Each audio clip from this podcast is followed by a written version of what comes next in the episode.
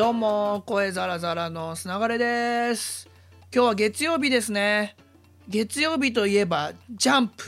週刊少年ジャンプの日でございますよ。いやあのー、僕ね多分高校1年ぐらいからかな。毎週ジャンプ買うように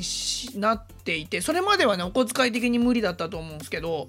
そっから多分ほぼ欠かさずジャンプ買い続けてると思うんですよね。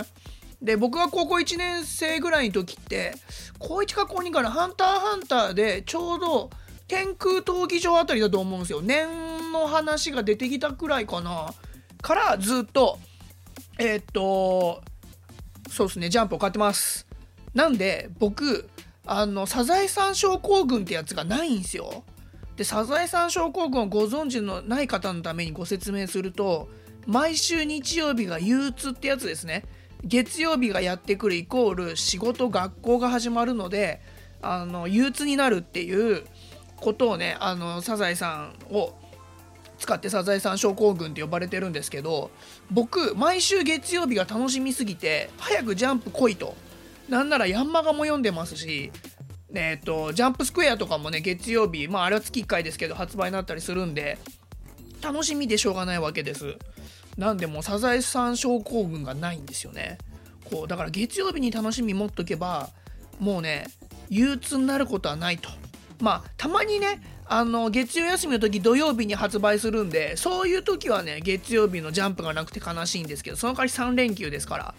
これねいいと思うんすよね。この年30もうすぐ6になりますけどまでジャンプ読んでるのはどうなんだっていう方もねいらっしゃるかもしれないですけど、まあ、こんだけねずっとルーティンで続いてることがあって毎週楽しみにできることってそうそうないですからだってもう人生の半分ぐらいを毎週楽しみにしてることがあるってそう考えたら幸せですよね。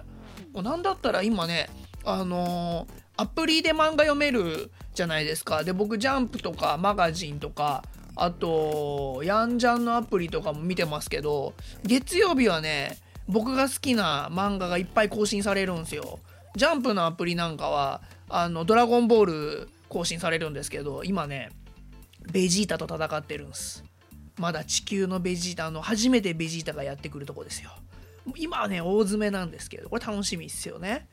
そう。でね、あのジャンプスクあジャンプスクエアじゃないジャンプの漫画で連載してるそこだけで連載してるあの漫画も最近すっごい面白いの多いんですよ。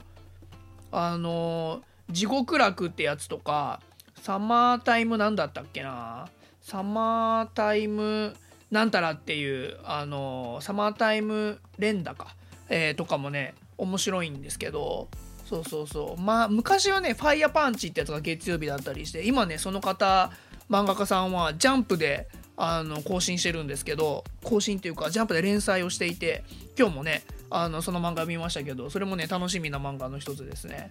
なんでねややっぱね漫画が熱い。なんだろうこのこんな年取ってもずっと漫画読んでますし読むもの増えましたからね。僕コミックデイズは月額900円ぐらいのやつでヤンジャンちゃちゃやヤンマガマガジンモーニングイブニングあと月刊マガジンとかいろんなやつが読めるやつがあるんですけどあのアフタヌーンとかそれも契約してますし今ジャンプは毎週買ってるでしょ？ね、で、えっと、スクエアジャンプとかも買ってるんで、結構な、あ、ジャンプスクエアか、えー、買ってるんで、結構な漫画を買っております。いや、漫画っていうか雑誌ね。で、そっから漫画も買ってるんで、まあ、おすすめの漫画の話とかもね、あの後々していきたいなと思うんですけど、まあ、今日はそうあのよくよく考えたらもう人生の半分以上毎週月曜日を楽しみに生きておりましたという全然憂鬱になることがないっていう話でございました。なんかねあのそういうのあるといい皆さんありますか？あったら是非僕にも教えてください「ハッシュタグつながレディオ」とかでね投稿していただけると僕もなんかそういうの見てニヤニヤできて嬉しいなと思います。ということでまた明日。ほいじゃったら。